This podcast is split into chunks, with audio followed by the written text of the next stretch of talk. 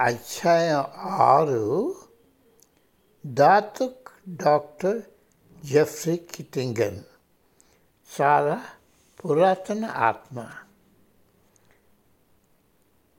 Jeffrey నీతిబద్ధమైన Catholic అయిన చిన్నతనంలోనూ యవనంలోనూ కొన్ని వింత అనుభవాలు చెందాడు. ఆయన సొంత వాక్యాల్లోనే ఇలా చెప్పారు. నాకు పదకొండేళ్ళ వయసులో సావు యొక్క వింత అనుభవం నాకు కలిగింది. నేను మామిడి చెట్టు ఎక్కి కింద పడిపోయాను. అందరూ నేను చనిపోయానని నిర్ధారించుకున్నారు. చనిపోయిన వారికి చేసే క్రైస్తవ మతపరమైన ఆచారాన్ని పూర్తి చేశారు. నేను బ్రతికే ఉన్నా. ఊపిరి పీల్చుకొనకపోవడంతో నేను చనిపోయినట్టే లెక్క. నేను నా దేహాన్ని చుట్టూ నిలబడి ఏడుస్తున్న వారిని చూడగలుగుతున్నాను. అటువంటి సావు అనుభవం పొందిన తర్వాత ఒక వింతైన ఇంద్రియ జ్ఞానం నాకు అలవనట్టుంది అప్పుడే చనిపోయిన వారిని లేక చనిపోతున్న వారి జీవులను అదే ఆత్మలను నేను చూడగలుగుతున్నాను. అలాగా మొదటిసారి మా అమ్మమ్మతో జరిగింది. పంతొమ్మిది వందల డెబ్భై ఎనిమిది సంవత్సరంలో మరలా నాకు వింతైన అనుభవం కలిగింది. అది కూడా మా పూర్వీకుల ఇంటిలోనే. నేను ఒక గొంతుకు నన్ను పిలుస్తుండగా విన్నాను. జెఫ్రీ జెఫ్రీ నీకేమైంది? నువ్వు నాతో ఎందుకు మాట్లాడటం లేదు? నేను నా కోసం ఎందుకు ప్రార్థన చేయడం లేదు? అని ఆ గొంతుక ఆత్రంగా ఆక్రోశించింది. నాకెవరూ కనబడలేదు. నాకేమవుతున్నారో తెలియదు ఎవరు మాట్లాడుతున్నారో తెలియదు అందుచేత నేను జవాబు ఇవ్వలేదు కానీ ఆ గొంతుకు మాట్లాడుతున్నది నువ్వు నన్ను ఇంకా నమ్ముతావా? నీకు నమ్మకం ఉందా? నీకు నమ్మకం చెప్తే సరే సరే కానీ నీకు ఇంకా నాపై నమ్మకం ఉంటే నువ్వు నాతో సంభాషించాలి. నీకు అవసరమైన శక్తులన్నీ నీకు ఇస్తాను. ఒక షరతుపై.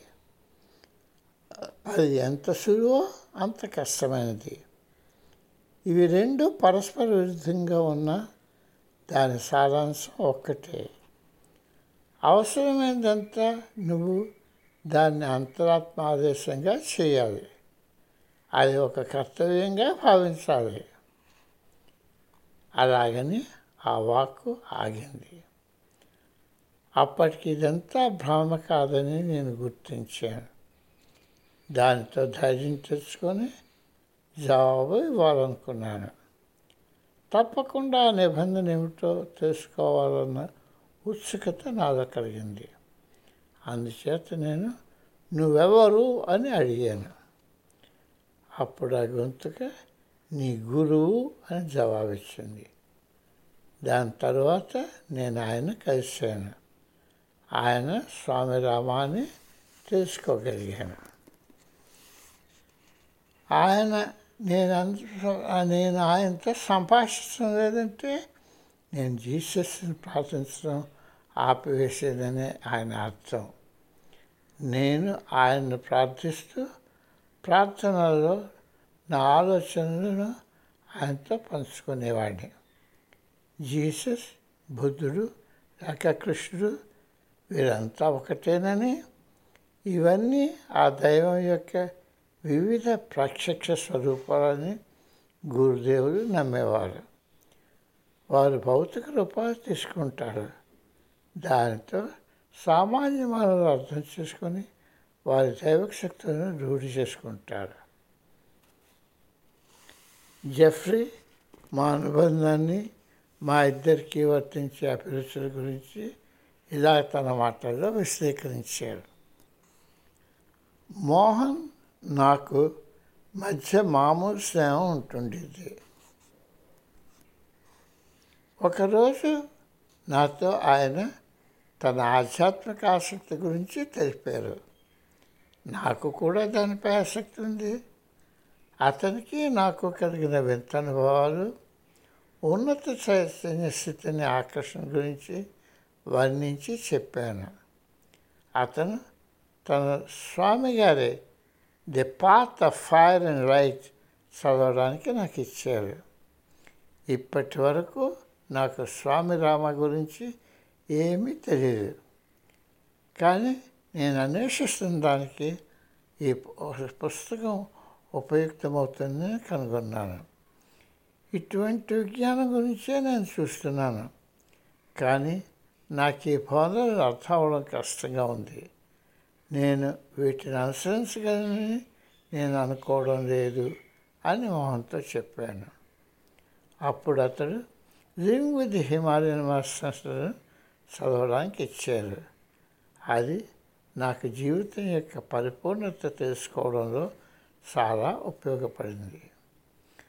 పంతొమ్మిది వందల యాభై సంవత్సరంలో జెఫ్రీని జకార్తా పట్టణంలో గురుదేవుని కలిగడానికి తీసుకొని వెళ్ళాను.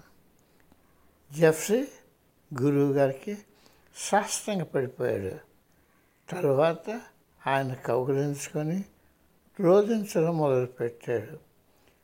అది మీరే అంటూ మర్ర మర్ర చెప్పాడు. గురుదేవుడు ఆయన తడుతూ నాకు తెలుసు నాకు తెలుసు అన్నారు. తర్వాత జెఫ్రీ తన సావు యొక్క వింత అనుభవం చెప్పారు.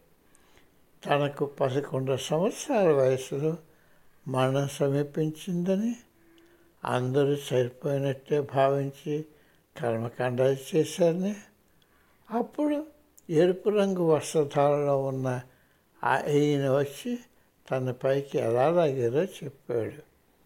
గురుదేవుని చూడగానే ఆ ఎరుపు రంగు వస్త్రధారి ఇతడే అని గుర్తించాడు. ఆ పడిపోయిన గాయప జెఫ్రీపై ఇంకా ఉంది.